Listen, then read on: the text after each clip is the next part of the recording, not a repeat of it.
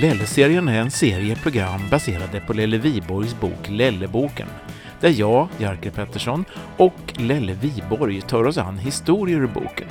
Boken kan köpas i Tyresö bokhandeln, nätbokhandeln och direkt från författaren själv på Lelle-sidan på Facebook. Lelle-serien hör du på Tyres radio.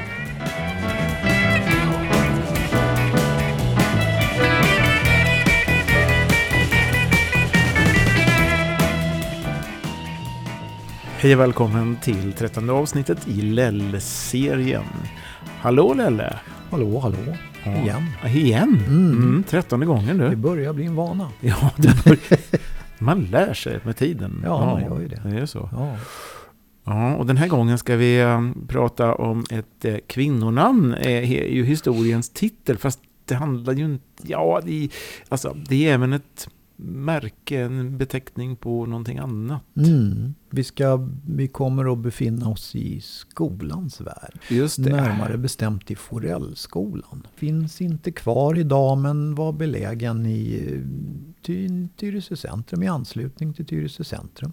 Och den här historien utspelar sig när då? Ja, den utspelar sig när jag gick i högstadiet och det måste ju då vara slutet på 60-talet. Vad heter historien då?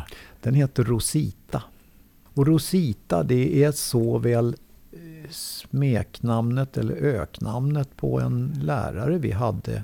Och sen är det dessutom namnet på en dryck. En ädel dryck kanske är synd att säga. Men det fanns alltså en sorts... jag vet inte vad man ska kalla det för. Vermouth, kan man kalla det för det? Som heter Rosita bitter. Rosita bitter, det är väl en form av starkvin tror jag helt enkelt. Ja. Och det var ju det då att den här nämnda läraren var väldigt förtjust i den drycken. Och hon tyckte sig behöva stärka sig lite då för att förmodligen stå ut med livet bland oss busfrön när vi gick i skolan. Det hårda livet, visst. Och vi var ju snälla och väluppfostrade och vi tyckte ju lite synd om henne. Tänkte att vi ska ta och bota henne från den här sjukan. För det var nämligen så att efter lunch så gick hon in bakom ett litet skynke, en liten skrubb som hon hade. Och där stod hennes väska och där i låg flaskan med Rosita bitter. Och där var det ett par glugg och sen ett par sockerbitar och så i skick som ny. Men hon doftar ju inte rosor direkt framåt kvällskulan. Och vi tyckte ju att det där var ju bedrövligt. Och hon var lärare i biologi så att vi hade ju lite kul grejer. Så att vi hade bland annat så hade vi då ett skelett i naturlig storlek som vi hade döpt till Benjamin. Ja, vad annars? På grund av hans något magerlagda lekamen. Han var inte så fet. Nej, det var han inte. Han var en ganska tunn kille. Så vi tog då och gjorde en liten lista på rekvisita vad vi skulle ha med oss. Så vi skulle fixa till Benjamin. Det var ett lösskägg och det var en hatt och ett par solglasögon och en överrock och lite sådär. Det skulle bli prydlig. Ja, han såg inget kul ut faktiskt, men i alla fall så klädde vi honom i det där och så riggade vi upp honom bakom det där skynket i Rositas lilla skrubb där. Och tanken var väl då att när hon ryckte undan det där skynket så skulle han stå där och se läskig ut. Det var tanken. Det blev lite bättre kan jag säga. Aha. Det var nämligen så att när hon började hosta och harkla sig lite och säga att nu tänkte jag ta en liten paus, ursäkta mig och sådär. Och vi väntade och Benjamin han var väl lite ostadig på benen vad jag förstår. Så att när hon slet undan det där skynket då kom han ramlande ut och omfamnade henne såg det ut som. Och det hade ju hon inte riktigt räknat med. Så att det blev ju det skriket som hon gav upp, det kan jag minnas än idag. Det var under att inte rutorna sprack. Och vi tyckte ju då att det var ju jätteroligt. Hon tyckte inte att det var lika roligt. Nej, kan man förstå. Hon stampade några gånger i golvet och så försökte hon säga någonting. Men det kom aldrig något utan hon gick därifrån. Och sen så ville inte hon ha våran klass fortsättningsvis av personliga skäl, som det hette. Så vi fick en annan lärare, en riktig hårding. Jaha, ja. Nu skulle de få den där eländiga klassen. Då. Ja, ungefär så var det väl. Men Rosita, hon repade sig faktiskt och förblev lärare i många år efter den där händelsen. Och om det var våran förtjänst, det ska man väl låta vara osagt kanske. Jag tror inte att det var så vidare smart då, och att det skulle påverka hennes sjukdomsbild, utan det var nog snarare ett skämt som gick lite över gränsen kanske. Ja, och har ni pratat om det? Ja, jag förstår att ni i klassen pratade mycket om det, men... Ja, vi pratar väldigt mycket om det. Ja, men ni har inte haft möjlighet att prata med henne eller med... Nej. Några andra lärare om det? Eller? Ja, på sätt och vis. Jag hade en klassföreståndare, han är borta nu. Men han påminde mig om det här för inte så där jättelänge sedan. Han var pensionär på den tiden och jag hade ju slutat skolan för många, många år sedan. Men han påminde mig faktiskt om den här händelsen. Och det var någonting tydligen som man pratade mycket om i lärarkretsar på Forellen. Så det gjorde intryck då? Det gjorde väl intryck. Jag förmodar att de inte gjorde vågen, eller också gjorde de det, jag vet inte. Du fick ingen positiv feedback? Nej, jag fick inte det faktiskt. Det enda som han sa, den här läraren, det var det att jag förstår ju, sa han. Jag förstår ju att det var du som låg bakom alltihop det här. Så att jag fick ju skulden då för det också. Nu var det inte bara jag, utan det var ett kollektivt arbete. Jag tänker på stackars Rosita då.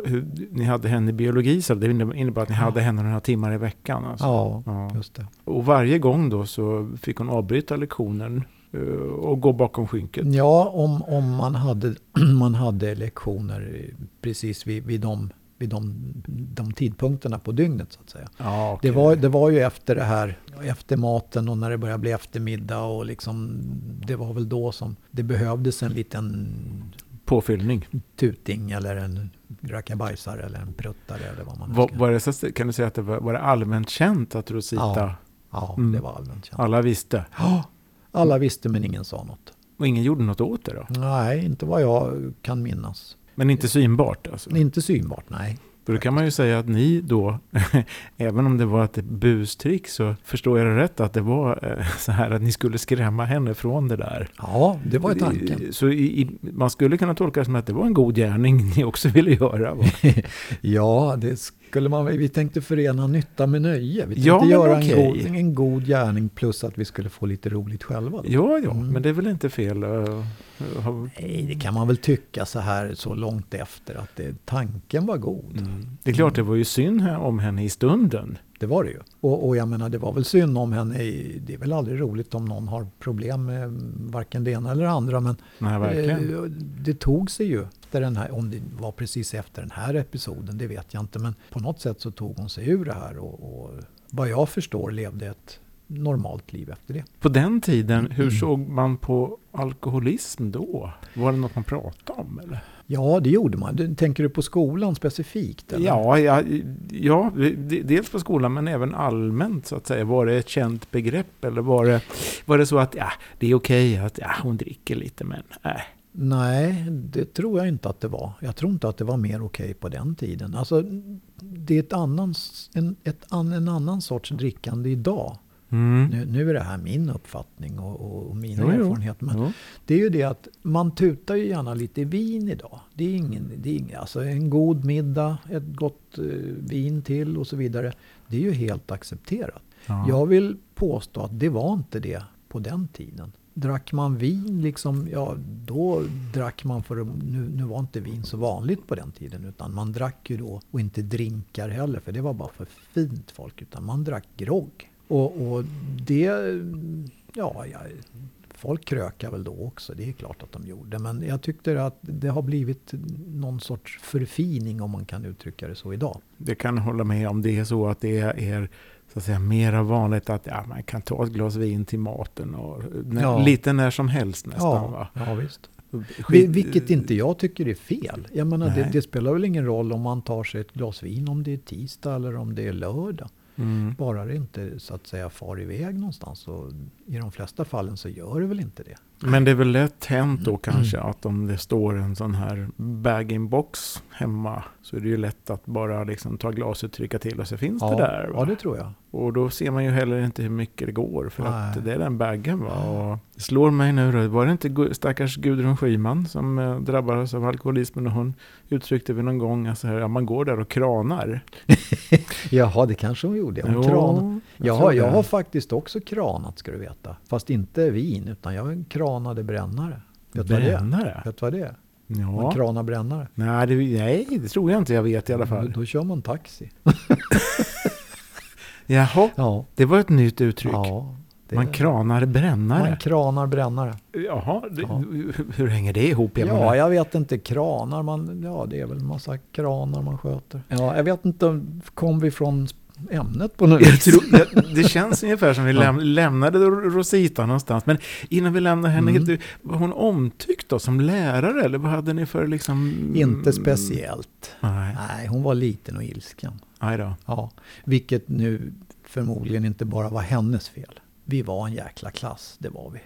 Sammanhållningen var alltså vattentät. Ingen visste någonting om vad någon annan hade gjort. Det skulle aldrig komma på frågan att någon liksom sa att nej, det var Lisa eller det var Pelle eller, utan det var nej, vi vet inte, vi har ingenting.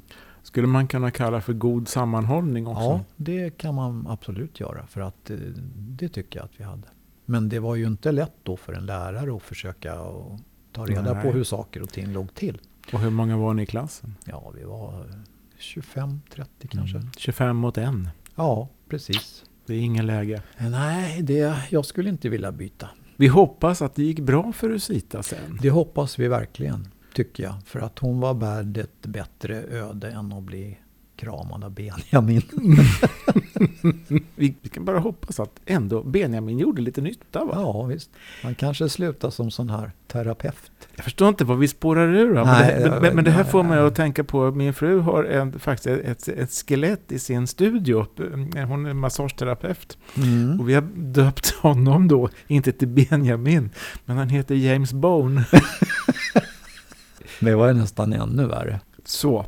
Det var historien om Rosita, tror jag, eller om Benjamin, eller om hur det kan gå. Ja, eller om bag-in-box. Eller så kan det gå i Lelle-serien. Vi kommer igen. Det gör vi.